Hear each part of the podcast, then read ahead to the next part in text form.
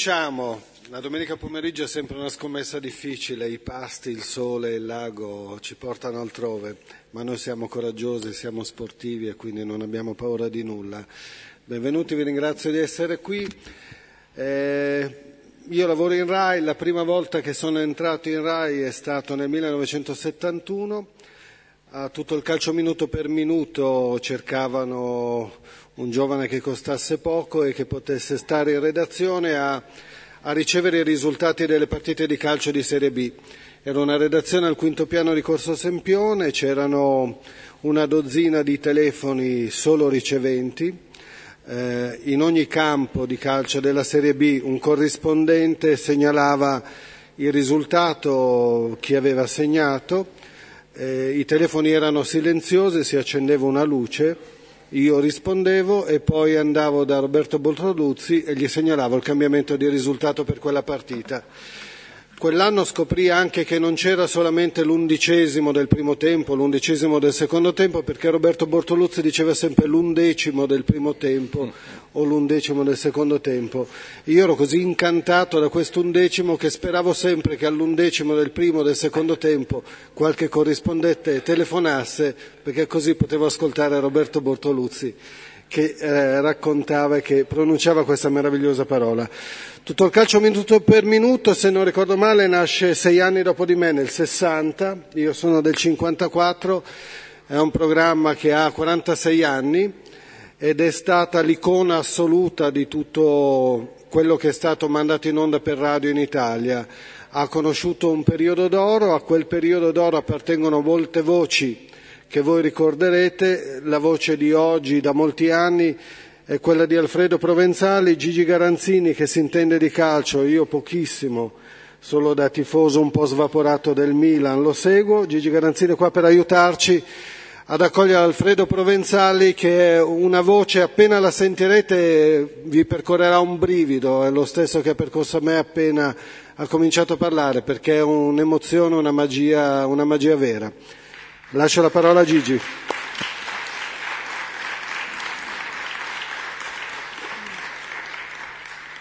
per, per immergervi subito nella magia, io chiederei ad Alfredo di dirvi, signore e signori, buongiorno.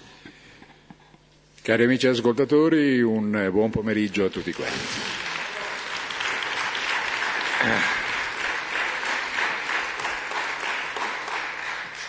La, la suggestione del calcio, quando, quando era calcio e basta, eh, mi viene in mente che voi vedete qua un volume, una serie di volumi eh, intitolati Tutto il calcio minuto per minuto. Eh, noi che oggi facciamo questo mestiere viaggiamo con l'Espresso, il libro nero del calcio, che è arrivato al volume secondo. Ce n'è un primo ovviamente, altri ne seguiranno. Questo per un aggancio sull'attualità che poi eventualmente svilupperemo più tardi. Però partiamo dalla storia. Sinché il calcio è stato calcio, sinché c'erano eh, formazioni che immediatamente evocavano qualcosa. Esempio, Combi Rosetta Caligaris. Eh, bastavano questi tre nomi per andare avanti con la formazione dell'Italia campione del mondo del 34, oppure nel 38 Olivieri Foni Rava, oppure veniamo avanti, eh, arriviamo al dopoguerra, arriviamo alla grande Inter per esempio, Sarti Burni Facchetti e si va avanti automaticamente.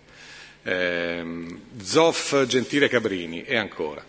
Da molti anni a questa parte ormai dire i primi tre nomi di una squadra è difficile perché ci sono le rotazioni, perché uno dice Buffon e poi gli altri due chi sono? La difesa è schierata in maniera diversa, sono cambiate le numerazioni, oggi il, numero, il, il terzino destra spesso e volentieri c'ha l'88 oppure c'ha, no non può avere l'undecimo perché non sono decimi, ma insomma eh, avrà il numero 16, chissà che numeri ha. Quindi c'è questa crisi di, di identità assoluta. Eh, c'è un'altra formazione magica che risale per l'appunto a domenica 10 gennaio 1960. Questa formazione magica, e anche qua sono tre nomi, era Ameri Ciotti Provenzali. Enrico Ameri, Sandro Ciotti, Alfredo Provenzali sono stati i, i primi tre, eh, i primi tre eh, fondatori ehm, soci fondatori di questo club de, di tutto il calcio minuto per minuto. Avevano anche un grande allenatore che si chiama, è tuttora vivente per fortuna, si chiama Roberto Bortoluzzi.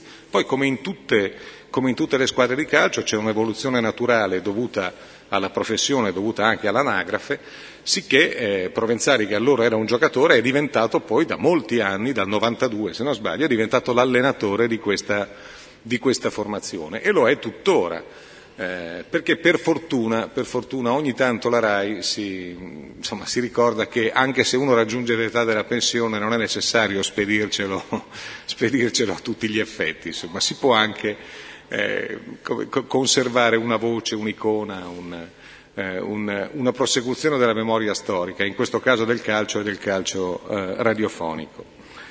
Eh, oggi ripeto, Alfredo fa il, il, il, coordinatore dallo studio centrale del, di tutto il calcio minuto per minuto, tutto il calcio minuto per minuto, l'ha già accennato ehm, eh, all'inizio Ceresa, è, è, stato, è da 46 anni quello che accompagna la radiofonia italiana in tutte le grandi manifestazioni sportive. È ovvio che il riferimento principale è il campionato, ma il format, tutto il calcio minuto per minuto, eh, è stato applicato in questi 46 anni ai campionati del mondo, alle Olimpiadi, ai campionati europei, a tutto quanto vedeva, eh, a, a, tutte le manifestazioni sportive primarie di, di, eh, di, primario interesse nazionale e internazionale. È ovvio però che eh, la casa vera del calcio minuto per minuto è quella del campionato, è quello per cui improvvisamente, eh, a partire da quel 10 gennaio del 60, gli appassionati, i tifosi, i curiosi, quelli che semplicemente volevano essere documentati,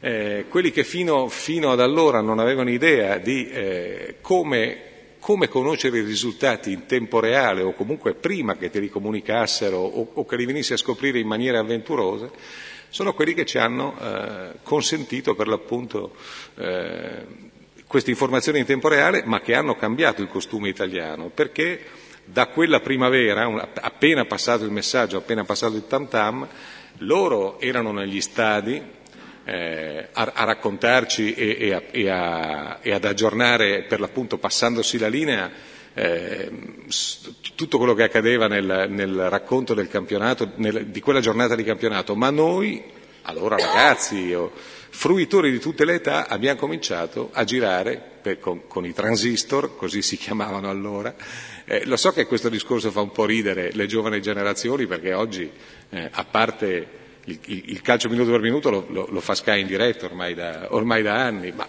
ben prima di allora comunque radio e tv private eh, hanno completamente cambiato il costume, ma il vero cambiamento del costume nazionale è stato quello, perché eh, nei giardini, in campagna, in montagna, al mare non si vedeva altro che gente abbarbicata a eh, incartata con la radio alle orecchie, le, le radio erano, erano, grandi all'inizio, poi lentamente si sono ridotte di proporzioni eh, e, e, in questo insomma, è anche migliorata la figura dell'uomo, in genere nella coppia era l'uomo che girava con questa, con questa 24 ore incollata all'orecchio, che poi un po' alla volta si è ridotta, è diventata delle dimensioni di una borsetta accettabile e poi sono arrivati i modelli più raffinati, sono arrivati gli ultrapiatti, le, la, cuffietta, la, insomma, l'auricolare che ti permette di dissimulare un pochino e di non farti beccare proprio subito, ma in realtà ogni tanto ancora oggi si vede qualcuno che sta passeggiando con l'aria di chi si dà un tono e poi a un certo punto salta per aria perché la sua squadra ha segnato, insomma, e se la sua squadra ha segnato, stanno, che la sua squadra abbia segnato glielo stanno raccontando loro,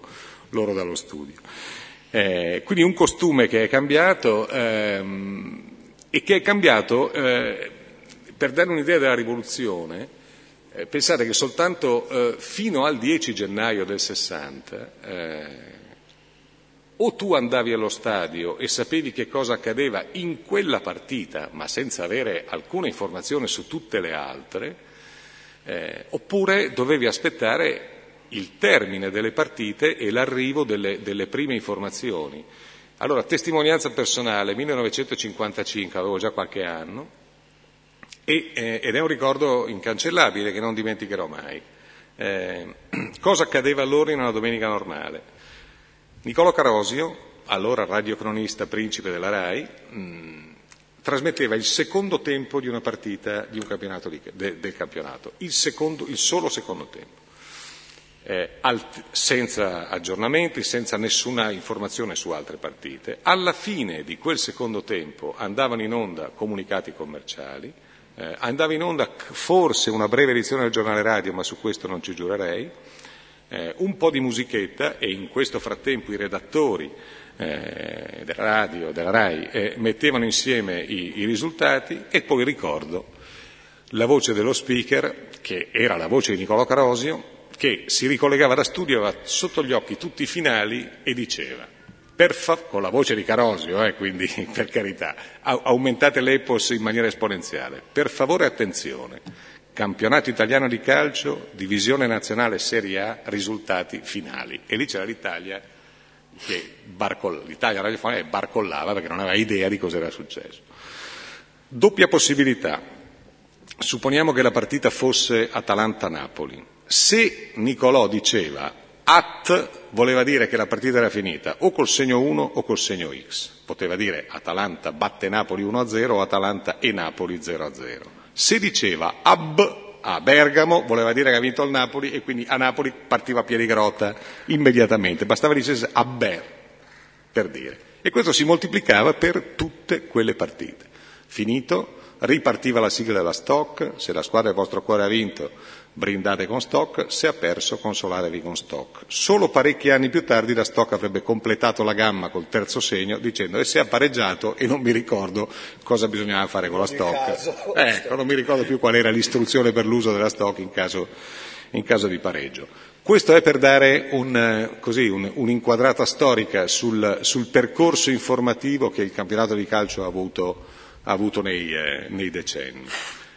Poi per l'appunto quel 10 gennaio del 60 eh, nacque questo, questo, miracolo, nacque una trasmissione che eh, con dati abbastanza empirici ma estremamente concreti eh, si disse abbia superato, eh, superasse nei, nei tempi d'oro i 20 milioni di ascoltatori, cosa assolutamente credibile perché, ripeto, non c'era, non c'era, un angolo d'Italia in cui non si vedessero radioline circolare e, e probabilmente le radioline a transistor non erano rilevate, quindi immaginatevi cosa accadeva nelle, nelle case. Uno dei primi tre moschettieri, lo ripeto, era Alfredo Provenzale, gli altri erano Enrico Ameri e Sandro Ciotti. Il commissario tecnico si chiamava Roberto Bortoluzzi, oggi il commissario tecnico lo fa lui eh, e io credo che mh, prima di eh, interloquire poi con, con, con, noi due, ma soprattutto con voi, io credo che dal, dalla voce magica di, di Alfredo Provenzali eh, sia il momento di una ricostruzione di, quel, di, quel, di quei primissimi giorni del 60 e, e delle, tappe, delle principali tappe successive. Bene, allora Cominciamo col, a ripercorrere la storia, una lunga storia ormai a 46 anni, di tutto il calcio minuto per minuto. Come nacque intanto? L'ideatore fu eh, Moretti, Guglielmo Moretti.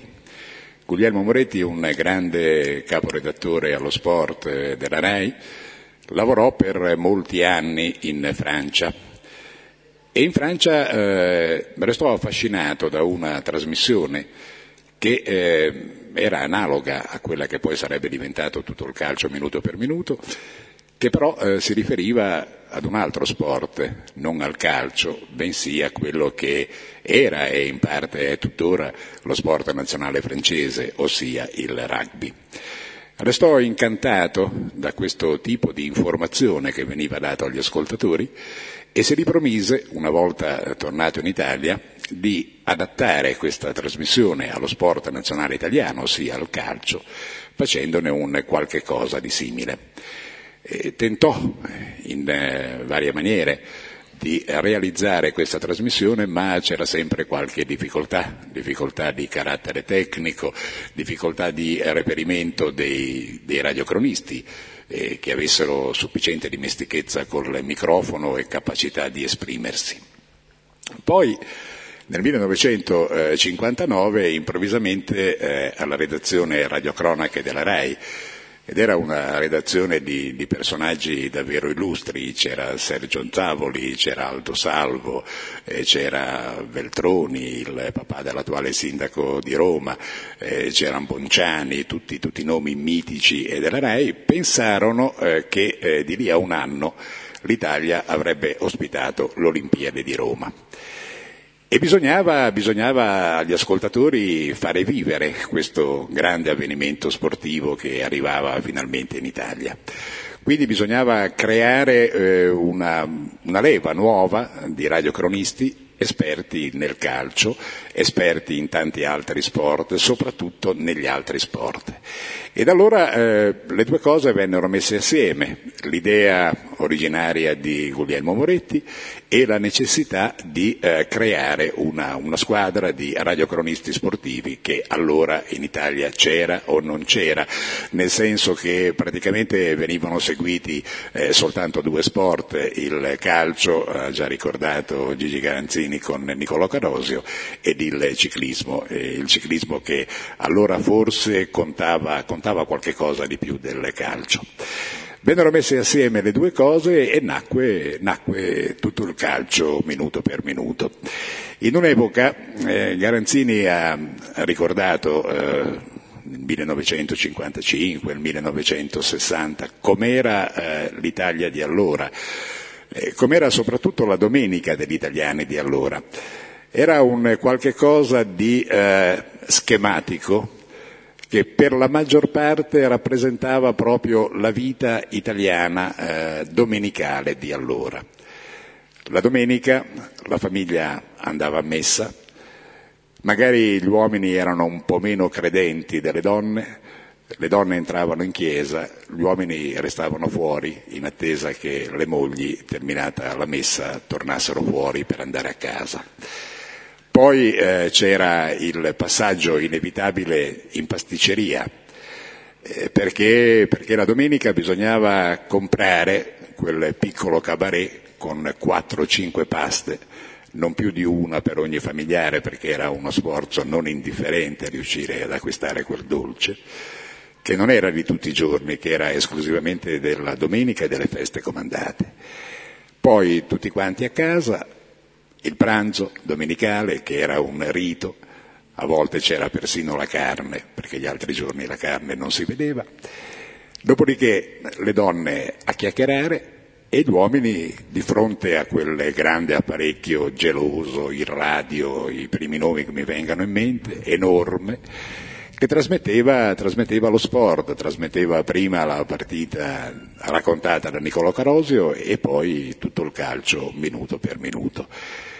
Quella era la domenica degli italiani, una domenica eh, molto diversa eh, da quella attuale che stiamo vivendo tutti quanti in maniera diversa e soprattutto in maniera frenetica. Era, era, una domenica diversa, poi dopo verranno le radioline, i transistor, il minuto per minuto ascoltato per strada, eccetera, ma eh, l'inizio di minuto per minuto praticamente è di quelle di quel particolare periodo, di quella particolare popolazione, di quella particolare gente che trascorreva la domenica in questa maniera. Tutto il calcio minuto per minuto raggiunse e superò i 20 milioni di ascoltatori una, una cifra oggi assolutamente impensabile, anche se dovessimo mettere assieme gli ascoltatori della radio, della televisione, eh, delle radio private, de, dei telefonini, dei cellulari, eccetera, eccetera. Probabilmente non raggiungeremmo i 20 milioni di persone che seguono il calcio domenicale. Allora sì, perché, perché era l'unico sfogo, perché era una parte eh, della domenica canonica degli italiani. Io spesso mi sono chiesto eh, come è possibile, al di là di quelle delle origini, del momento particolare vissuto allora, com'è possibile che una, una trasmissione abbia raggiunto un tale successo? È possibile mettendo assieme alcuni momenti magici, alcune magie, Intanto la magia del racconto, la magia della radio, che rimane sempre, rimane sempre il mezzo di comunicazione unico, assolutamente irraggiungibile e insuperabile da parte di qualsiasi altro mezzo di comunicazione modernissimo che ci sia. La radio, che cos'è la radio? Eh, io ricordo ancora quando eh, nacque la televisione. La televisione eh, fece i suoi primi esperimenti in America più o meno negli anni 30 e eh, ebbe il suo battesimo ufficiale con l'esposizione internazionale di New York. Esposizione eh, internazionale che avvenne eh, in una eh, ex palude, una palude vicina a New York era stata prosciugata per eh, ospitare eh, l'esposizione internazionale. Allora l'esposizione internazionale era, era veramente un fatto eh, mondiale del quale parlava assolutamente tutto il mondo. Prosciugarono questa palude, eh, fra l'altro adesso eh, si chiama Flashing Meadow e gli appassionati di tennis eh, ricorderanno indubbiamente il torneo famoso che si svolge ogni anno vicino a New York prosciugarono la palude, allestirono l'esposizione internazionale e eh, trasmisero eh, l'inaugurazione con eh, l'allora sindaco di New York Fiorello LaGuardia, con il presidente degli Stati Uniti d'America Delano Roosevelt, eccetera, eccetera, con eh, delle telecamere enormi, gigantesche, e con eh, le persone che si fermavano a bocca aperta a vedere questo, questi apparecchi che trasmettevano questa cosa assolutamente nuova che si chiamava televisione. C'erano in tutta l'America circa 200 abbonati, non di più, quindi una cosetta fatta davvero per pochi intimi. Poi la televisione prese, prese campo, prese terreno e eh, naturalmente gli americani con eh, le loro fisime, le loro manie, le loro, i loro comportamenti, le loro tradizioni inventarono subito eh, un sistema di monitoraggio del pubblico per eh, riuscire a capire se la televisione aveva possibilità di sfondare oppure in che direzione avrebbe potuto sfondare. Fecero questa specie di inchiesta e alla fine ehm, chiedendo eh, a diversi americani che cos'è per voi la televisione, che cosa rappresenta, eh, la capite, non la capite, l'apprezzate, non l'apprezzate, eccetera, eccetera, alla fine la risposta più interessante fu quella di una vecchietta eh, di una contadina. Eh, interpellata eh, da chi faceva questi test, eh, signora ma eh, l'ha vista la televisione? Sì, l'ho vista, l'ho vista in una piazza. Le piace? Ma certo, è una cosa bellissima, ma è proprio bella, è meravigliosa, è cosa, è un'invenzione che mi piace, veramente è una cosa bellissima. Ma eh, se lei dovesse definirla, signora, se lei dovesse definire questo apparecchio, questa novità, questa televisione, eh, ci dica con parole sue come potrebbe definirla. E questa vecchietta a un certo punto eh, uscì con questa risposta. Ma vede, io eh, di fronte a questo apparecchio, a un certo punto eh, chiudo gli occhi e mi sembra di sentire la radio.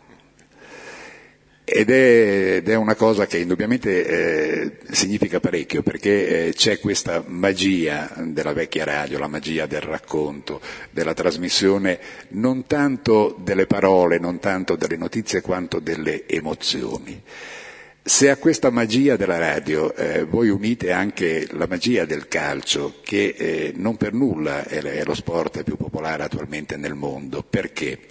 Perché l'unico sport assolutamente imprevedibile, dove una squadra può attaccare per eh, 89 minuti di seguito e poi a un certo punto subisce un'autorete e ha perso, perché la squadra più forte può prendere 14 pali, traverse e roba del genere, perché una zolla può eh, deviare un pallone, per cui può succedere qualunque cosa. E allora voi mettete assieme la magia del racconto, la magia della radio, con il tipo di racconto che viene fatto, cioè di un qualche cosa che può cambiare di secondo in secondo, oltre che di minuto in minuto, che può essere, che è assolutamente imprevedibile, che non è come tanti altri sport dove bene o male si sa come potrà andare a finire o come potrebbe andare a finire, voi mettete assieme queste due magie ed ecco che avete il successo di tutto il calcio minuto per minuto. Questa naturalmente è una, una semplice interpretazione eh, personale, se ne possono trovare, se ne potrebbero trovare molte altre, ma credo che abbia dei, dei motivi eh, fondati, che abbia dei motivi di credibilità.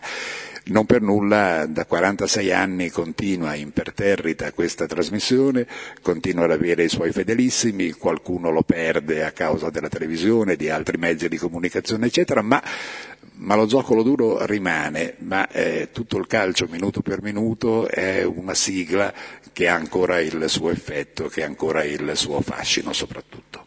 Bravo Fredo. Sì, mi spiace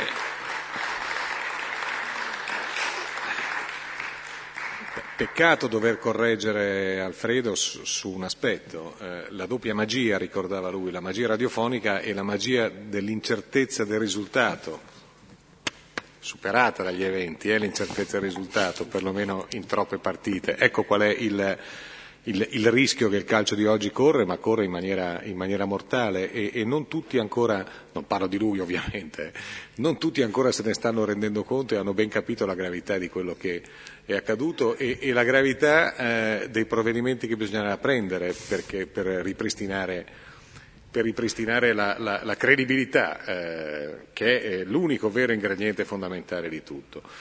Ehm, non so se state notando una differenza. Io alla radio mi sono accostato sette anni fa, eh, quando, fondata, quando, è stata fondata Radio 24. Ehm, ho, mi sono innamorato a, a 50 anni del mezzo radiofonico dopo aver provato eh, tanti giornali e qualche po' di televisione probabilmente come tutti gli, gli, amori senili mi ha un po' rimbambito, può darsi, ma insomma io oggi mi sento molto, molto affezionato alla radio e misuro, eh, avendo di fianco la voce di Alfredo Provenzali, misuro tutto il mio dilettantismo improvvisato anche nella respirazione. Non so se sentite come sta parlando lui.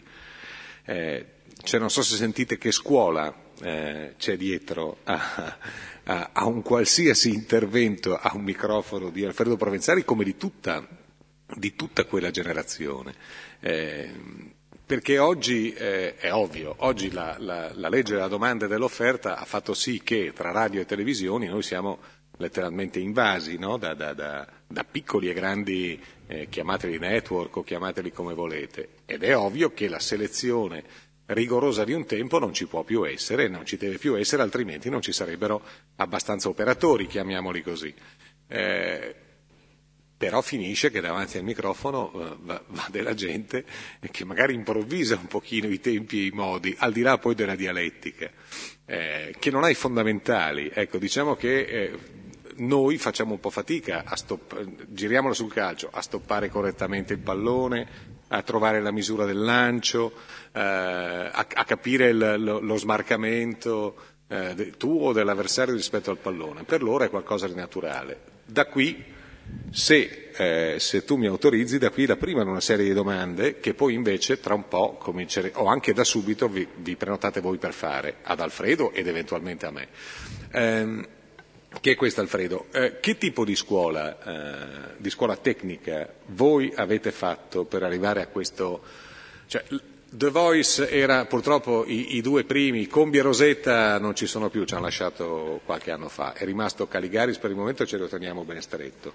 Eh, allora, tutti e due, quando, quando, è scomparso prima Mary e poi, prima Mary e poi Ciotti, o prima, Ciotti, prima Mary e poi Ciotti, si è detto, è mor- eh, non c'è più sa, The Voice, no? Perché erano le voci per eccellenza, ma ripeto, la sua voce dal punto di vista qualitativo e del racconto e dell'epos inserita automaticamente nella voce è la stessa. Che scuole facevate? Che, che studi? Che tipo di, di, approccio c'era al mestiere? Ahimè, Ahimè. Eh, io devo deludervi a questo punto. Eh, vabbè, allora. Devo deludervi nel confessarvi eh, che io non ho, non ho fatto nessuna scuola, e a quanto mi risulta eh, nessuna scuola particolare di dizione o di, di, qualsiasi altro tipo avevano fatto eh, prima di me eh, Enrico Meri e Sandro Ciotti.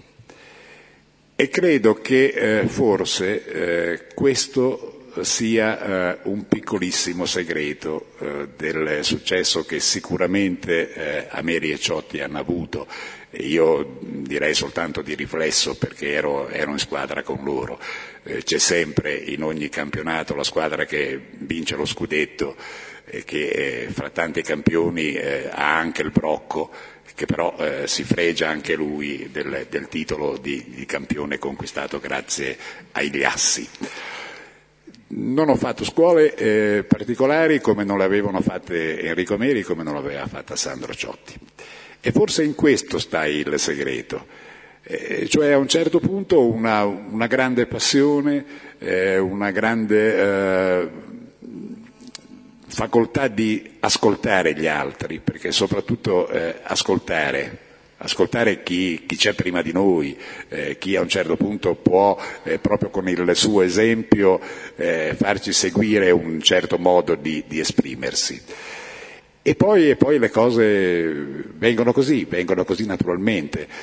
Eh, io credo che se c'è un difetto oggi eh, nei, nei giovani radiocronisti, è di avere troppa scuola, di avere eh, imparato troppo, eh, di avere seguito eh, certe, certe, scuole di dizione, di, di, di, comportamento, eccetera, eccetera. Per cui eh, vengano fuori eh, quelli eh, che io definisco magnifici, bellissimi galletti di allevamento.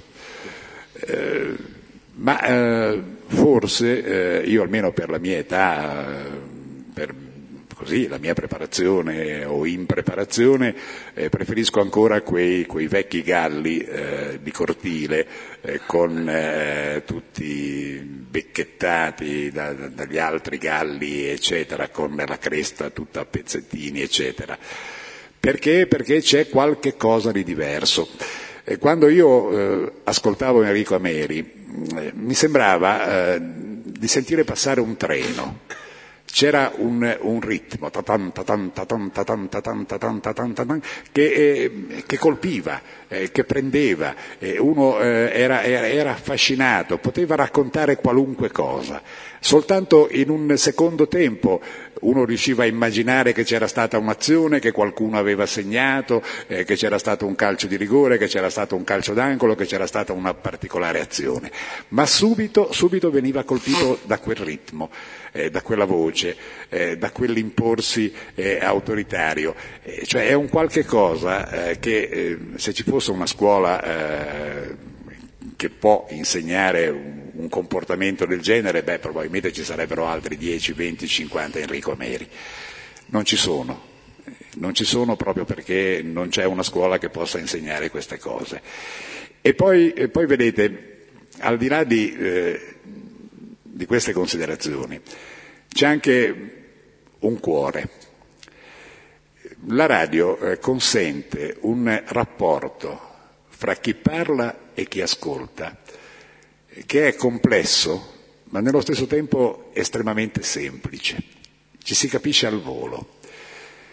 Io ho sempre avuto come punti di riferimento alcuni amici eh, non vedenti, ma loro dicono non, non, siamo ipocriti, diciamo le cose come sono, ciechi, no? alcuni amici ciechi lo dicono loro, non, non, non c'è nessuna, nessuna cosa da, da, da, dire le cose come sono, che ascoltano e sono i più grandi critici ascoltatori della radio, perché capiscono immediatamente se al di là quello che sta raccontando qualcosa, gliela sta raccontando col cuore, gliela sta raccontando perché eh, lui ci crede per primo in quelle cose, oppure se lo dice per mestiere, per scuola appunto.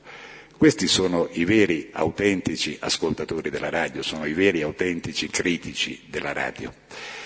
E queste cose, questo, questa capacità di intendersi con l'ascoltatore, di creare un rapporto senza essersi mai visti in faccia, nell'immaginarsi semplicemente, ma nel dire siamo uguali, la pensiamo alla stessa maniera, abbiamo gli stessi sentimenti, è un qualche cosa che soltanto la radio può dare, che soltanto alcuni radiocronisti sanno dare, che soltanto alcuni ascoltatori sanno capire, che nessuna scuola sa assolutamente, saprà mai dare.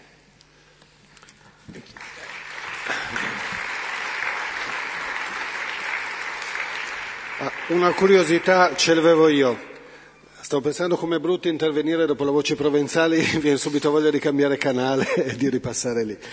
E, e pensa che non ha fatto la scuola. Penso, per dire se faceva la scuola, eh, che noi abbiamo fatto la scuola, il problema è quello. No, invece nella mitologia di tutto il calcio minuto per minuto, poi c'è anche tutto que, quel pezzo che hanno ripreso quelli della Jalapas Band, cioè nella mitologia c'era tutto quel problema di dirigere il traffico dei vari corrispondenti, degli errori al momento, del rapporto dello studio centrale con gli altri campi, che avevano poi i, i momenti di massimo orgasmo nella fase finale in cui tutti dovevano dare il risultato. Allora su questo se Alfredo Provenzale, ma anche Gigi Garanzini magari da ascoltatore, avevano qualche episodio da offrire perché erano momenti anche da questo punto di vista mitologici questi. Beh, allora da, da ascoltatore mm, comincio io, poi lui, lui lo, lo, racconterà da protagonista eh, inviato prima, e cioè su, da, da, un campo prima e poi invece dalla cabina di comando da 14 anni a questa parte.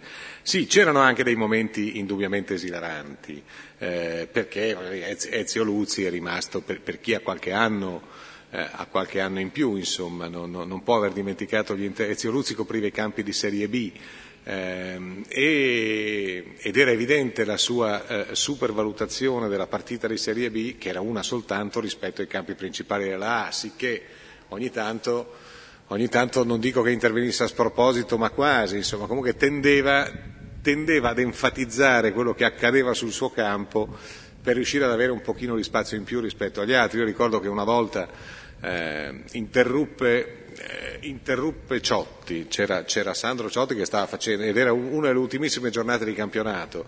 La, la, prima partita era sempre quella di Ameri, la seconda era quella di Ciotti, la terza era quella di Alfredo, in genere questa era la scaletta, ma mi pare che fosse più o meno, più o meno fissa, a grandi linee. Quindi Ciotti era sulla seconda partita e quindi voleva dire un, una squadra che comunque lottava per il titolo e a un certo punto si, si sente la voce stentorea di Luzzi, attenzione, attenzione, eh, che si inserisce da, da, dal, dal, campo di B e, e, annuncia qualcosa che sinceramente adesso non ricordo, ma che evidentemente non era, nemmeno, non era un gol. E si è sentito il commento di Ciotti che era stato interrotto e dice, beh, credevo peggio, ha detto Ciotti, no? che tutto sommato... Eh, quindi c'erano ogni tanto questi, questi momenti eh, questi momenti esilaranti per, per, per, l'ascoltatore, c'era qualche piccola frizione tra di loro, poi insomma non è un... Eh, non è un io, io, giocavo a Scopo, quando, quando, c'erano le trasferte della nazionale eh, o, o, o, di grandi squadre di club all'estero, mh, mm, è capitato di fare molti, molti viaggi o con, o, o con Amerio o con Ciotti, eh, io ero un buon giocatore di scopone e quindi ero, ero sempre molto richiesto da entrambi che erano, e c'era rivalità tra loro oggettivamente, non, non, eh, perché come, come, è ovvio che ci sia tra, tra, tra le star, loro erano star, star autentiche. Eh, erano anche tempi in cui eh, eh, un minimo di prudenza nei confronti della squadra di casa in certi campi era, era obbligatoria. Eh, ci sono stati anni in cui, eh, in, in cui, Enrico Meri girava con la Digos fuori, fuori, dagli stadi, ed è vero, ma questo però accadde per una sua colpa. Io non so se Alfredo gliel'abbia mai eh, perdonato o meno, nel senso che Ameri si lasciò attrarre dalle sirene televisive nel, nel 1981, perché? Perché era stato lui ad avere, questo probabilmente voi non lo sapete, era stato lui ad avere l'idea del processo del lunedì.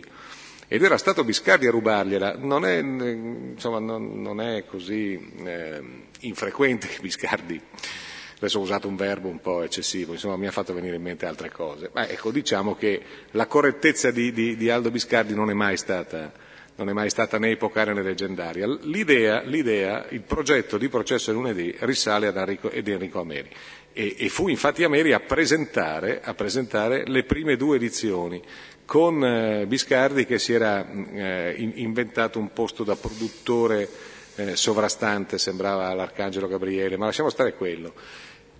Quando Ameri, eh, attratto dalle sirene televisive, sbarcò eh, davanti agli schermi, eh, immediatamente ebbe una riconoscibilità che per eh, il, il, la parte più calda del, del, delle tifoserie in certi stadi era una riconoscibilità pericolosa. E io ricordo che una volta fuori da San Siro eh, insomma, do, dovemmo metterci in mezzo a richiamare l'attenzione, per esempio, in un anticipo del sabato pomeriggio, eh, alcuni colleghi che uscivamo con lui eh, a richiamare l'attenzione di qualcuno che venisse a, a dare una mano.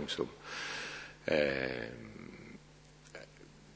però con, con tutto questo eh, il, il, magistero, il, magistero, rimane. Eh, io credo che la Meri prima e il Ciotti poi, con la domenica sportiva, che eh, dire, hanno ceduto a questa tentazione, eh, non so se Alfredo lo vuol dire o, o se magari non, lo, lo, condivide o non lo condivide, ma insomma io credo che qualcuno dei veri vecchi duri e puri della radio l'abbia vissuto in parte almeno come un tradimento, o no? Forse non proprio come un tradimento, ma eh, credo di poter dire eh, che le apparizioni televisive eh, ad Ameri e a Ciotti non hanno aggiunto assolutamente nulla non so se hanno tolto, ma sicuramente non hanno aggiunto assolutamente nulla. E per quanto riguarda eh, invece la prima domanda, eh, gli inconvenienti in trasmissione, i personaggi diversi l'uno dall'altro, ma forse il successo della trasmissione è derivato anche dal fatto che eh, i protagonisti, i radiocronisti, erano tutti uno completamente diverso dall'altro e, e proprio questa diversità che ha creato poi il, il, complesso di tutto il calcio, della squadra di tutto il calcio minuto per minuto. Mi corre anche un obbligo di, eh, siccome lui prima diceva, eh, Gigi diceva prima, dice smentiamo Provenzali su questo, di smentire a mia volta eh, Gigi su un altro fatto. Il, eh, il famoso intervento di, di, di Ezio Luzzi, eh, scusa, scusa, scusa, scusa, lui disse in effetti scusa Ciotti. Però in quel momento eh, non stava parlando Ciotti, stava parlando Claudio Ferretti. E la frase, eh, quando riprese la linea, bah, pensavo peggio, era proprio di Claudio Ferretti. Ah, di Ferretti. Mentre eh, per quanto riguarda eh, Sandro Ciotti c'è un altro episodio che è rimasto, che è rimasto storico, addebitabile ad un, eh, l'errore addebitabile ad un tecnico di Torino, eh, perché poi la parte tecnica è una parte importantissima in minuto per minuto, se volete poi vi racconto un aneddoto eh, tecnico abbastanza interessante. Dicevo la parte tecnica è molto importante. Allora, eh, Ciotti eh, stava descrivendo un'azione molto importante, eh, intervenne eh, Ameri, eh, intervenne di nuovo Ciotti, ci fu una specie di, di, di scambio non molto, non, molto, cortese fra i due e eh, a un certo punto eh, da Torino, eh, ecco perché l'errore fu del tecnico di Torino, non chiusero il microfono e eh, si sentì eh, distintamente eh, la voce di, di Ameri che diceva ma si può essere più C puntini puntini di questo che aveva interrotto, cioè Diciotti. E poi naturalmente tutti quanti dissero ma no, non è vero, avete capito male, ma, ma in effetti la frase fu testualmente quella, ma si può essere più C, puntini, puntini, puntini di questo. Sono, sono cose che mm, sono capitate, a me è capitato ad esempio dallo studio centrale di Milano di accorgermi che un mio eh, collega, bravissimo fra l'altro, aveva dato un, eh, un gol che non c'era perché la palla non era entrata in rete, eh, un gol anche importante, eh, non era stato battuto al centro, eh, quindi lui si era confuso, aveva visto la palla dentro, non aveva fatto attenzione al fatto che non fosse stata effettuata la rimessa al centro del campo, quindi aveva dato eh, il gol. io non, eh, in trasmissione potevo intervenire tranquillamente a dire no, guarda, anche perché avevo il monitor davanti, quindi potevo vedere benissimo. Ho detto eh, al tecnico, eh, telefona al tecnico, eh, in quel caso ancora di Torino era, mi ricordo, che avvisi XY che il gol non era gol, che si corregga da solo, proprio per non fare il pierino che dallo studio eh, bacchetta quelli che sono invece sui campi e che faticano molto di più, che lavorano molto di più, che hanno maggiori responsabilità di chi fa eh, semplicemente il tranviere dallo studio centrale, che tutto sommato è il lavoro più semplice. Vi dicevo prima degli, eh, dei problemi tecnici. Sembra facile oggi perché la formula eh, del eh, parlare in contemporanea dei diversi campi collegati eh, ormai è diventata normalissima, quindi a, al di là del calcio anche per altri sport, anche per altri avvenimenti, la formula di eh, minuto per minuto è, è accettata universalmente. Ma non è stata così facile, pensate che nel eh, 73-74, adesso eh, non, non, ricordo se 73 o 74, eh, ci furono le universiadi a Mosca. E la RAI mandò un tecnico di Torino, eh, Barge, mi ricordo ancora il cognome, e due cronisti, eh, tra l'altro anche qua poi ci sarebbe da, raccontarne tante perché erano due cronisti ufficiali, eh, Provenzali e Ferretti, e uno aggiunto in prova, che era eh, Giampiero Galeazzi. Galeazzi venne eh, aggiunto alla spedizione da parte di Guglielmo Moretti, dice parlate un po', c'è questo giovane che vorrebbe fare il radiocronista, eh, utilizzatelo in qualche maniera e poi al ritorno sappiatemi dire se può o non può fare questo lavoro. E qua mi fermo, per quanto riguarda Galeazzi. Ma eh, 73-74 eh, in Russia, in Unione Sovietica allora, avevano già mandato lo Sputnik eh, in cielo, erano all'avanguardia per quanto riguarda eh, la tecnica, eh, sicuramente più avanti di, di, noi e più avanti di tanti altri paesi, di tantissimi altri paesi.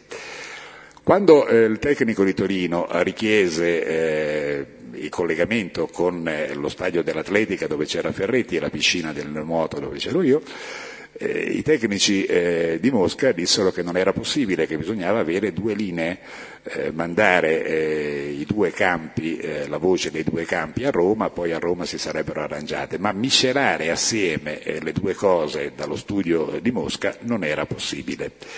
E il tecnico fece di tutto per far capire che invece era possibilissimo, tanto è vero che in Italia da, da 15 anni si faceva tutto il calcio minuto per minuto. Ma eh, loro dissero no, assolutamente no. Allora questo tecnico, armato di buona volontà, di penna biro, di pezzi di carta, eccetera, eccetera, cominciò a fare degli schemi, a scrivere per dimostrare loro che la cosa era possibilissima. Non credettero neppure a questa dimostrazione grafica. Eh, lui dovette andare nello studio di Mosca e fargli vedere proprio manualmente come la cosa fosse possibile. Con il che eh, Ferretti e Provenzali eh, persero il tecnico, perché eh, il tecnico eh, stava nel suo sgabuzzino per tutti eh, gli altri giorni dell'Universiade, semplicemente a ricevere uno per uno tutti gli ingegneri di Mosca che facevano la coda davanti alla sua porta per capire quali erano i meccanismi stranissimi che consentivano una trasmissione multipla. Eh, sembra incredibile, no? Eh, e poi non, non, è che siano passati moltissimi anni, eppure, eppure è, un fatto, è, un fatto, reale. Basterebbe chiedere a questo tecnico di Torino Barge che ancora ora quando, quando, lo ricorda si mette a ridere perché è una cosa che sembra impossibile ma che realmente è accaduta. Questo per farvi capire che anche eh, dal punto di vista tecnico eh, la trasmissione è, è tutt'altro che facile. Eh, però, però, a un certo punto, anche perché io sono convinto che, ne parlavo prima con Ceresa, eh, il vero capitale della RAI eh, è il capitale umano, lo è sempre stato. Adesso un po' meno probabilmente. Un tempo, un tempo, un tempo lo, era, lo era in maniera preponderante. Il capitale umano che nessun'altra azienda, non parlo in Italia, ma parlo nel mondo, assolutamente ha e questo sia nel reparto tecnico, sia nel reparto organizzativo, sia nel reparto giornalistico. E questo è un vanto eh, che ci tengo a sottolineare perché avendo girato un pochettino per il mondo mi sono reso conto che veramente le capacità umane eh, dei, dei, dipendenti della RAI sono, sono superiori a quelle di chiunque altro. Non so se notate qual è il galantomismo della vecchia RAI, no? Eh, qui rappresentato a questi, a questi livelli. Non so, non so, se avete notato a questo proposito eh, che ha citato per due volte una intercettazione risalente a una trentina d'anni fa di Enrico Ameri e ci ha messo i puntini. Non so se avete letto le intercettazioni di, que- di come parlano quelli del calcio di oggi e anche qualche giornalista RAI, per la verità, conte- tra i contemporanei, e, e probabilmente avrete, avrete, riscontrato una certa differenza di linguaggio. Quanti puntini c'erano dopo la C di...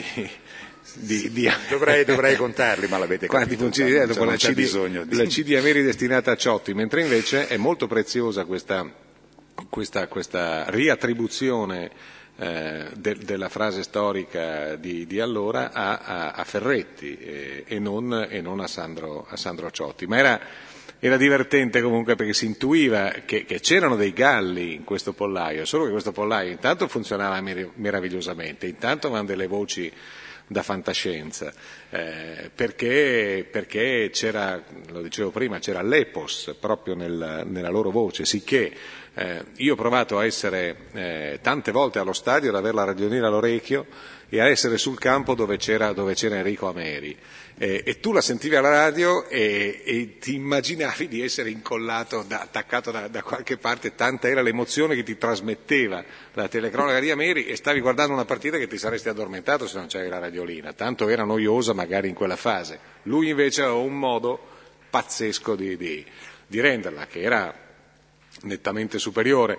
Eh, diciamo che la prova verità eh, che tradì Carosio, per esempio, ma qui non vorrei aprire altri capitoli, anche perché adesso tocca a voi parlare, la prova TV, tra, la prova TV involontaria, tradì Carosio perché? Perché Carosio era un'altra voce mitica, memorabile, insuperata, ok, ma con eh, alla, radio, alla radio dove non c'era riscontro, riscontro dell'immagine. Quando Carosio passò alla telecronaca, bravissimo per essenzialità, la voce era rimasta una voce assolutamente storica, ma la sintonia con l'immagine era estremamente difficile.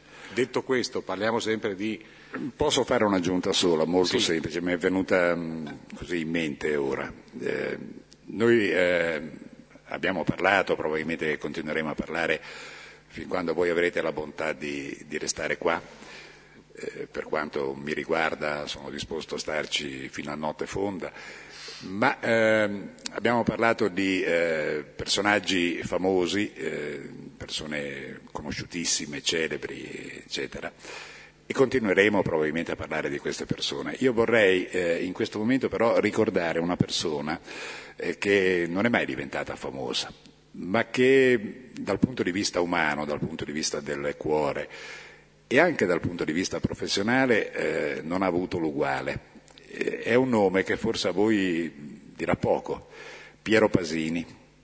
Eh, Piero Pasini è quello che eh, in minuto per minuto si riconosceva perché Bologna. trasmetteva sempre da Bologna, aveva questa cadenza eh, bolognese, eh, era assolutamente unico. No? Piero Pasini, fra l'altro, è morto proprio in, in cabina di trasmissione prima di, di cominciare un minuto per minuto. Ebbene, eh, tanto per dirvi eh, che cos'era la famiglia, che cosa è stata la famiglia di minuto per minuto.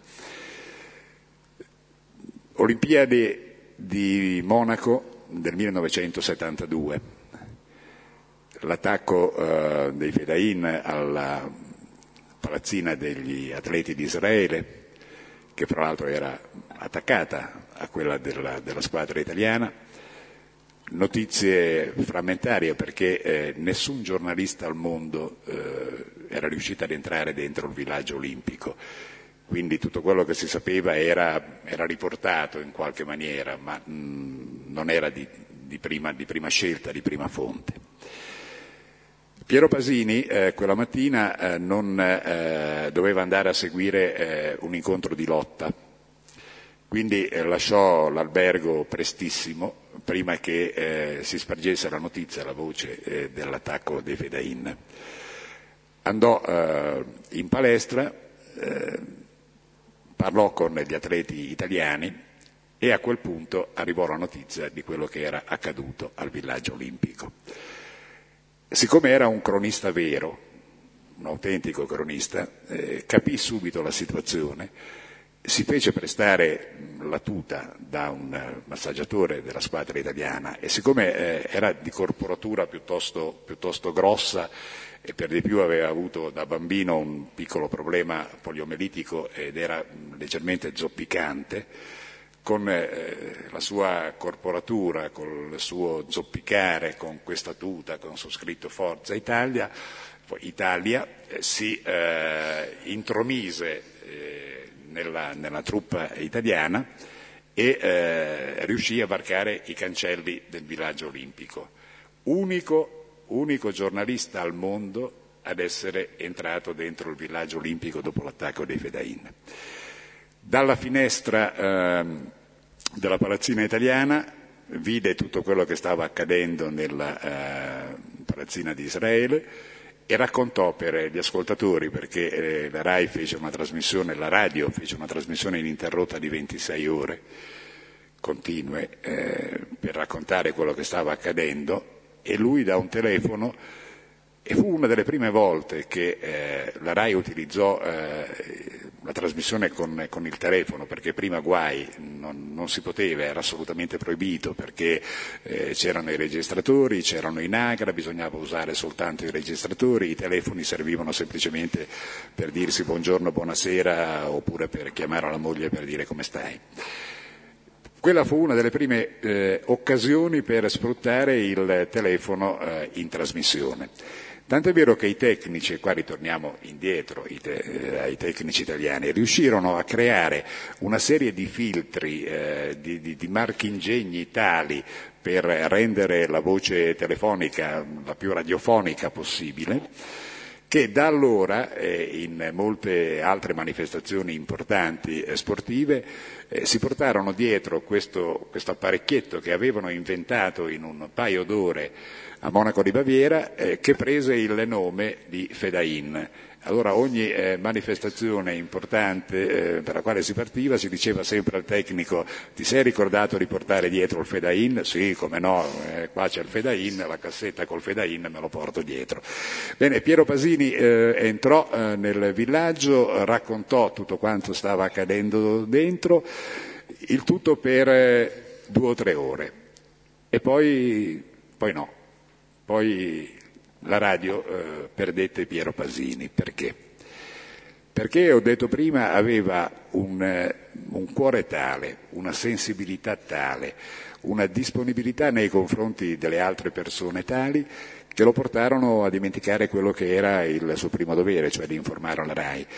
Tutti i giornali italiani eh, conobbero quel numero di telefono chiamarono in continuazione uno dietro l'altro Piero Pasini e lui non seppe dire di no a nessuno, non seppe dire eh, io devo fare i pezzi soltanto per la RAI. E a ognuno raccontava le cose che, vedevano, che vedeva, con eh, un duplice risultato, che la RAI nelle ultime ore restò senza informazioni. E il giorno dopo dal nostro inviato speciale ho visto con i miei occhi tutti i giornali italiani riportarono, senza naturalmente citarlo, ciò che aveva detto chi aveva visto l'unico giornalista che era dentro, Piero Pasini. E questo mi sentivo francamente di dirlo perché importante Enrico Meri, importante Sandro Ciotti, eh, importante Roberto Bortoluzzi, importante Guglielmo Moretti, ma non dimentichiamoci che eh, la radio, minuto per minuto, la RAI, eh, le, sue, le sue trasmissioni le ha fatte, i suoi successi li ha avuti, grazie soprattutto a persone con un cuore grande così come Piero Pasini e come tanti altri. Bravo.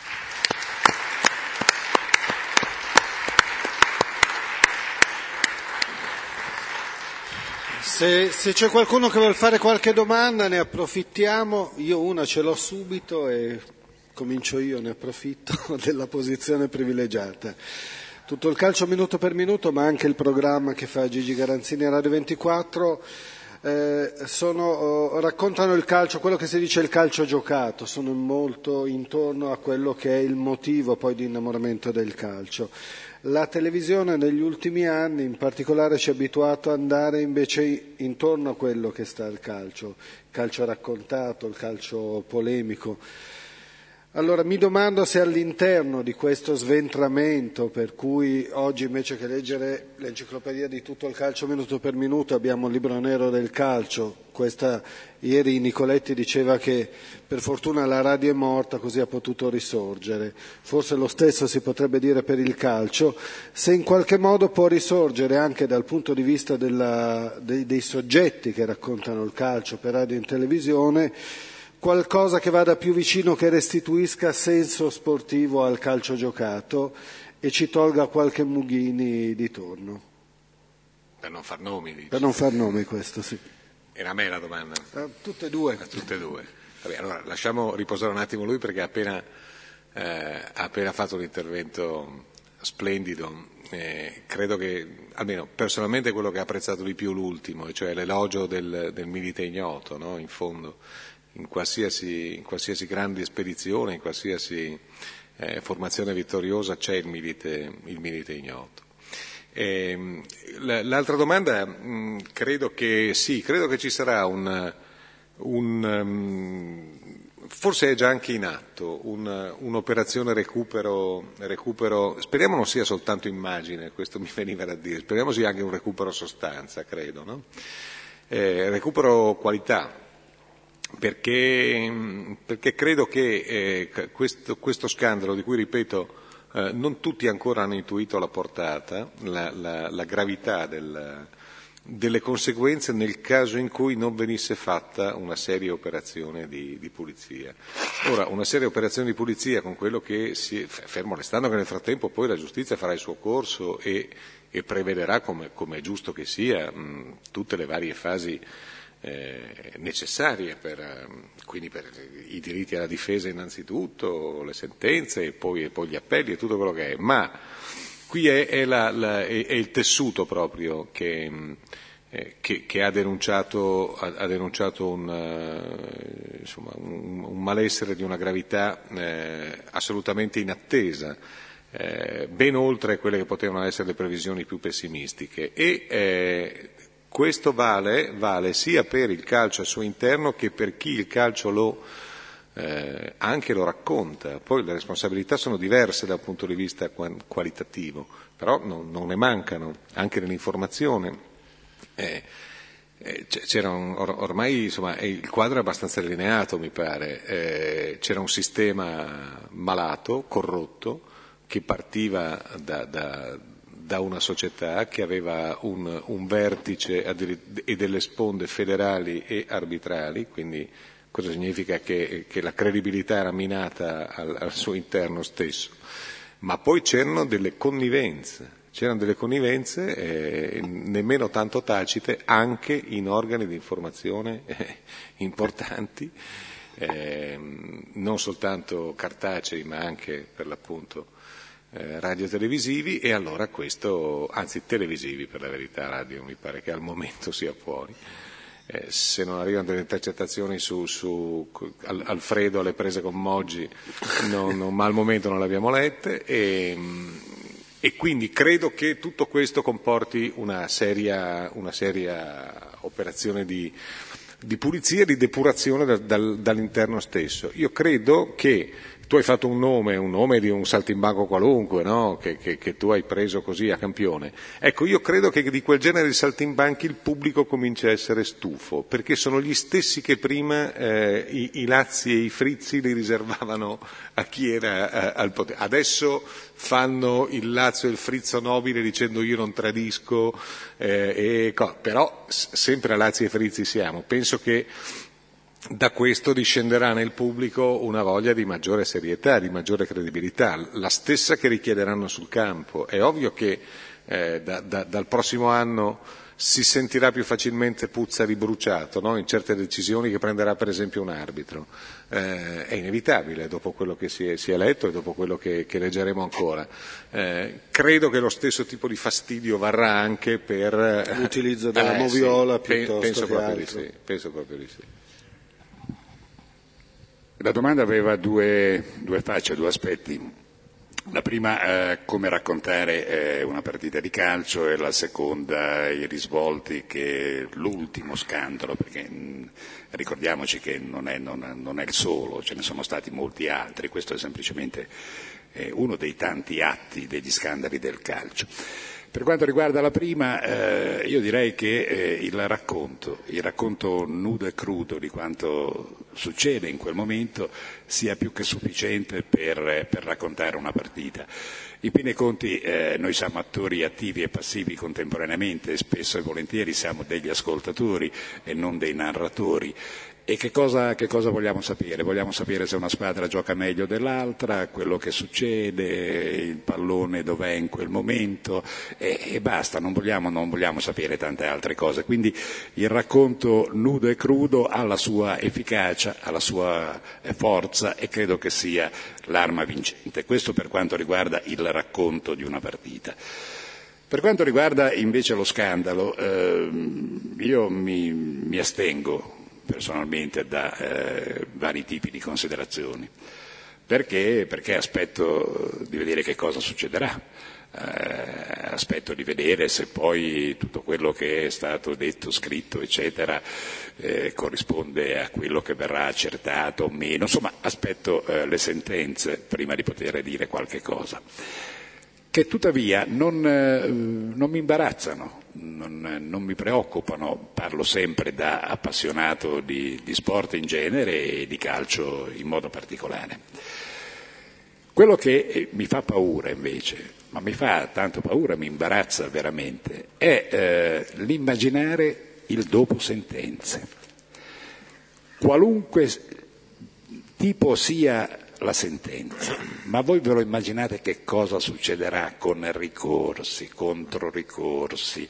Ma avete guardato 500 telefonate, erano 2000, quindi dovete guardare le altre 1500, ma quest'altro, ma perché questi sì, ma perché io no, perché avete penalizzato questo, non avete penalizzato quell'altro, perché avete conservato. Qua, signori miei, eh, io dico voglio sbagliarmi, mi auguro sinceramente di sbagliarmi, ma questa storia va avanti non per dei mesi, ma per degli anni, con tutto quello che capiterà dopo le sentenze. Io almeno la penso così. Poi. Bene, se c'è qualche domanda, approfittiamo. se c'è anche un microfono, magari. Ecco che arriva.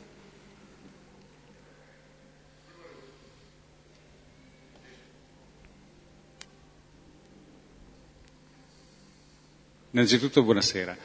Io volevo dire, io sono un uh, tifoso juventino, ho 50 anni suonati, però fin da bambino mi ricordavo che quando c'erano le dispute con uh, i miei amichetti dell'epoca che tifavano per un'altra compagine, loro mi dicevano, eh ma mm, vi siete comprati l'arbitro, no? Erano cose che si dicevano così tanto per dire, però adesso, a distanza di tempo, no, mh, con tutto quello che è uscito fuori, mi sembra che una punta di verità forse ci fosse anche allora, mh, e, non, e, non, solo per quanto riguarda la Juventus. Mh, poi, l'altra cosa della quale non, non, riesco bene a, a inquadrare e a capire, è il fatto che ehm, sicuramente chi ha più interesse diciamo, nel fatto che il calcio ritorni a essere uno sport pulito, come ce ne sono tantissimi altri, sono quelli che hanno interessi diretti nel calcio, appunto quelli eh, per, cui ven- per, cui vengono spesi miliardi per eh, acquisire diritti televisivi e quant'altro.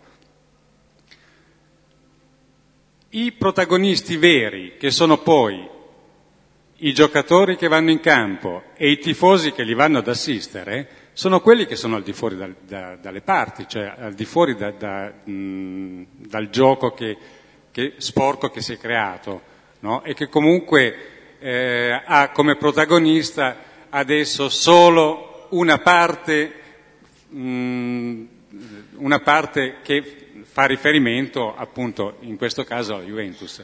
Questo mi sembra mh, alquanto strano, ecco, cioè nel senso che penso, come pensano tante, tante altre persone, che questa forma di, di gioco sporco ci, ci, mh, diciamo, nei, nei, sotterranei del, dell'ambiente ci, ci, sia sempre stato. Ecco.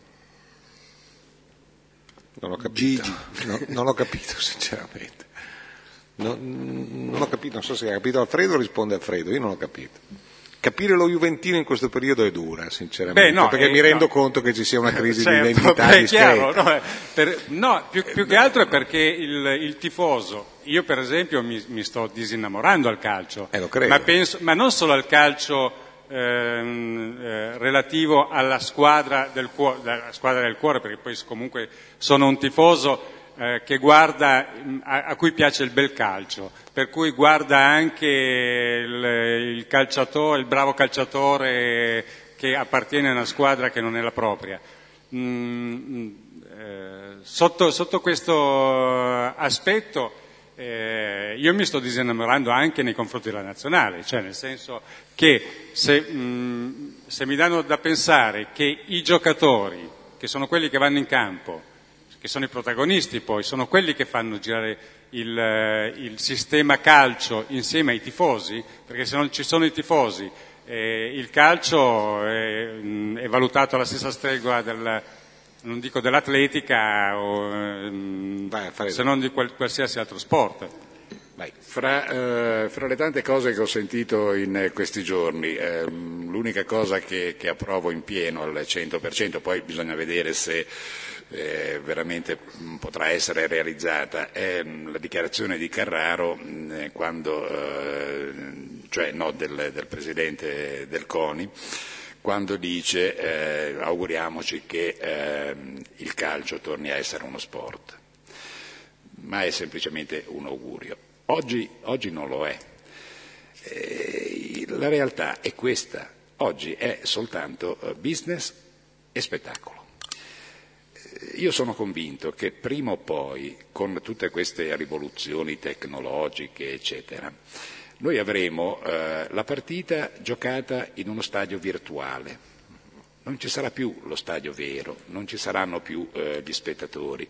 Noi avremo semplicemente eh, un telefonino in mano eh, sul quale sarà riprodotto eh, uno stadio fasullo con spettatori fasulli con una partita che ci auguriamo invece vera.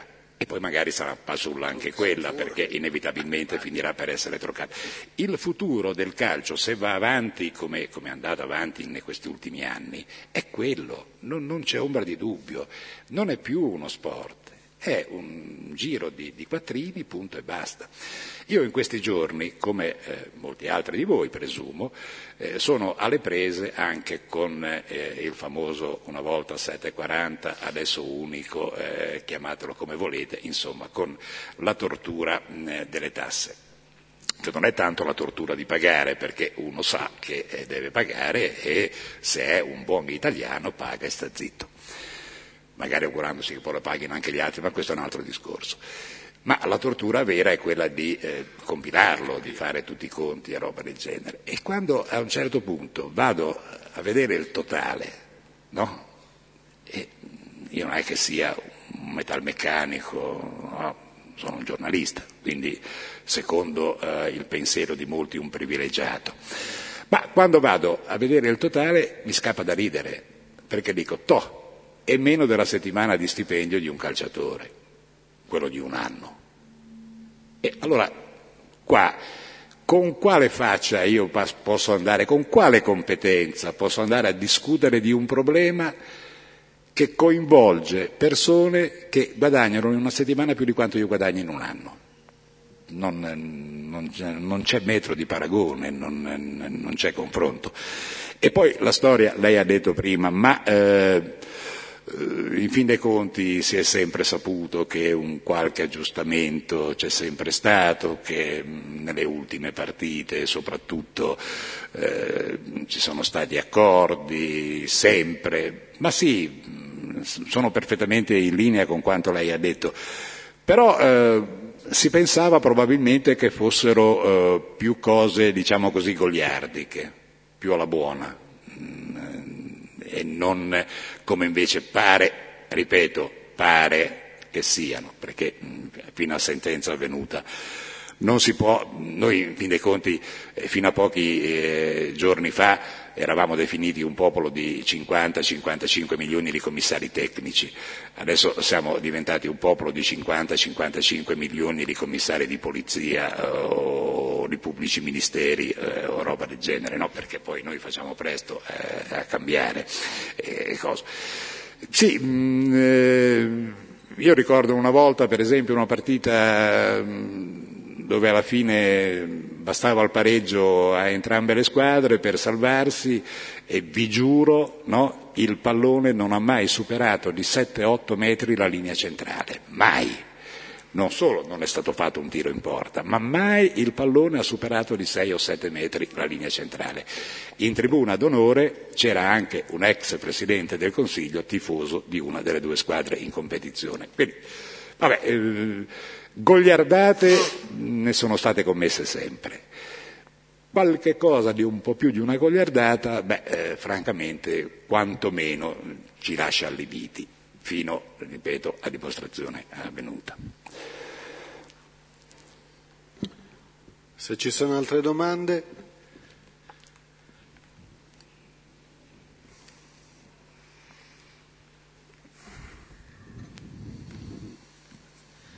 Mi rallaccio a cosa aveva detto Ceresa prima. Eh, voi, eh, a mio parere, avete due trasmissioni, eh, che, mm, parlo di Garanzini e di lei, che sono forse le uniche due che parlano ancora di sport. Una perché è vocatamente di cronaca e l'altra perché lo vuole fare per, per come la penso, per, come impostazione.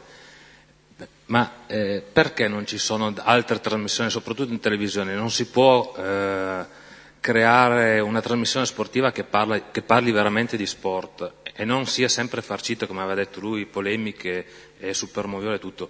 Lei prima aveva detto eh, i 20 milioni di, di, eh, di, di ascoltatori che aveva una volta non sono più eh, raggiungibili sommando tutte le offerte che ci sono adesso. Ma io sono convinto, lei ha dato come spiegazione che adesso ci sono molte altre possibilità, altre iniziative, altre passioni, ma non è anche che molti si sono allontanati, a suo parere, per come è vissuto oggi lo sport in televisione, eh, alla radio forse come diceva Garanzini meno, ma Garanzini potrebbe fare la sua trasmissione a suo parere in televisione? Ci sarebbe un editore disposto a scommettere su, eh, su, su, parlare di sport, veramente di sport? Perché io l'unica trasmissione che mi ricordo in televisione che parlava di sport era Sfide su Rai 3, tanto per dire. Altre ultimamente eh, non ne vedo. E, e, secondo voi questo scandalo permetterà di tornare a parlare veramente di sport e per questo siete contenti che sia venuto fuori questa, questa situazione come speranza degli appassionati veri di sport oppure no? Grazie. Ma guardi, io sì, sono contento, sì. Io credo che tutti, tutti, gli appassionati veri di calcio dovrebbero essere contenti. Credo, perché, perché quello che, eh, si, si, si, quello che i suoi amici eh, gli rinfacciavano già in età giovanile, no? se parliamo del primo, del, del primo, amico che è intervenuto. Ma in ogni caso quello che insomma, con, con, un minimo di, di, di, di, antenne sensibili si era capito negli ultimi anni, anche se non in queste proporzioni, adesso è emerso. Eh, e quindi, c- come tutti, insomma, lo dicevano i latini, no? che, che, è opportuno che gli scandali scoppino. Eh, e quindi da questo punto di vista è positivo. Eh, capi- un, un, capitolo. L'altro capitolo no, io non mi farei illusioni, cioè è tale la mia disistima per tutto quello che è televisivo che escludo che, eh, che, che questo possa, possa, a parte il fatto che non mi riguarderebbe in ogni caso per una scelta mia personale che risale a, a tanto tempo fa. Um, ma al di là delle cose personali, non, non, non, mi pare ci siano i presupposti per, culturali proprio per questo.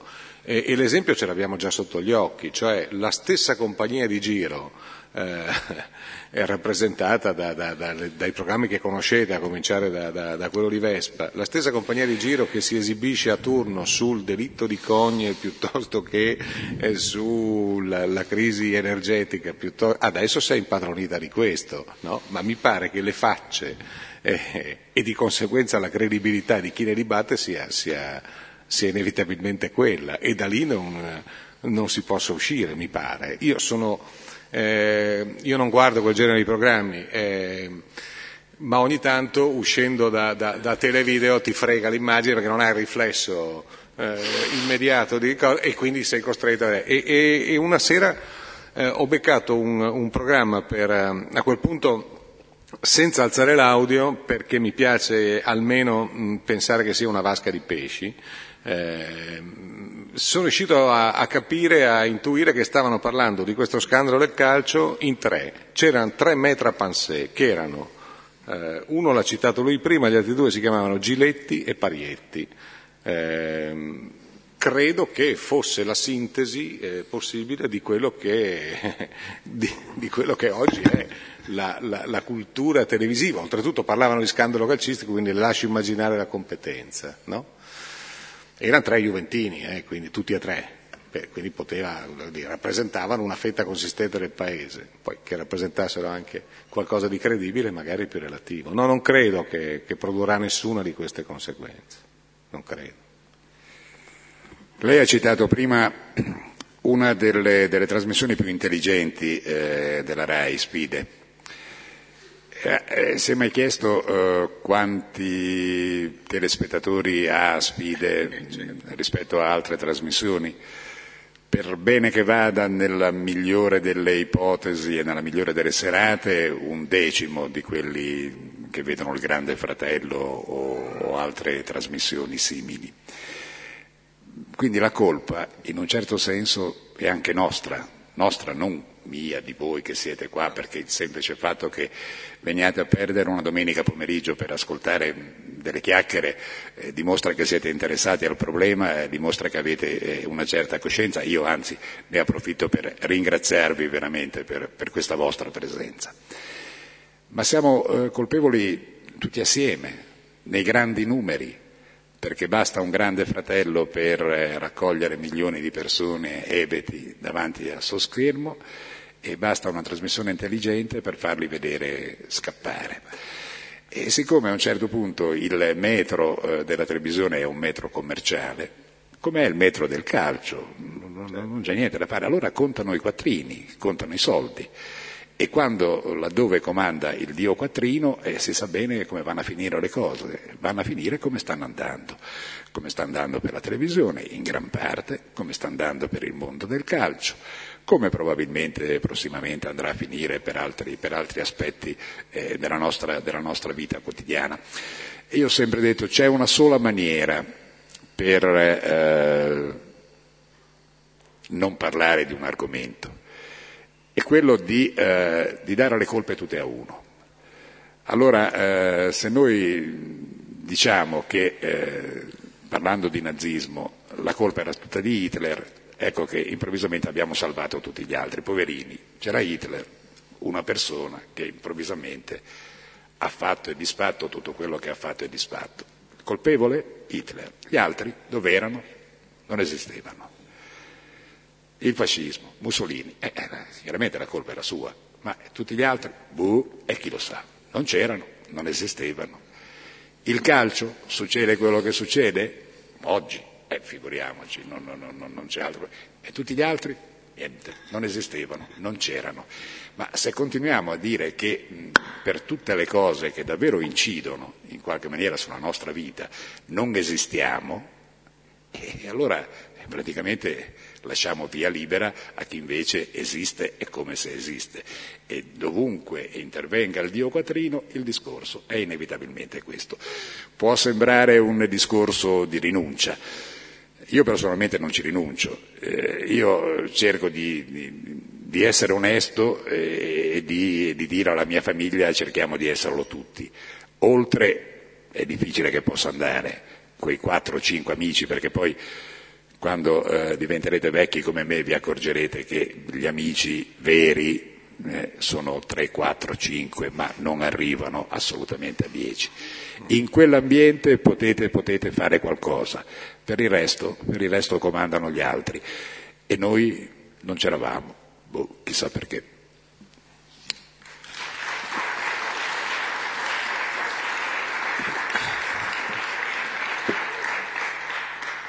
No, ringrazio tutti di essere stati qua, ringrazio Gigi Garanzini che porta avanti coraggiosamente un giornalismo di cui avremmo più bisogno tutti, ringrazio Alfredo Provenzali che restituiamo un viaggio di ritorno che lo deve portare a Genova, non oso neanche immaginare cosa possa accadere durante il percorso.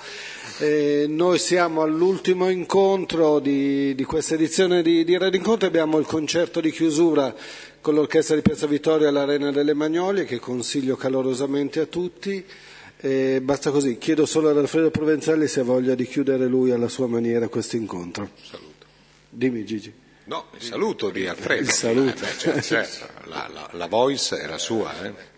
No, io posso ringraziare tutti con, con grande piacere davvero di essere, di essere intervenuti. Continuate, eh, anzi riscoprite dall'anno prossimo, sperando che la RAI eh, si, si, ricordi di rinnovare un contratto ad Alfredo Provenzali in maniera che sia ancora lui a pilotare l'edizione del calcio minuto per minuto. Provate a ricordarvi eh, l'anno prossimo quando ripartirà il campionato, che non sarà il 27 agosto come c'è scritto in calendario, perché non sarà per quella data, magari invece di, oppure prima di accendere la televisione e di, e di sintonizzarvi su una partita o su, o su quello che vorrete, provate con la radio.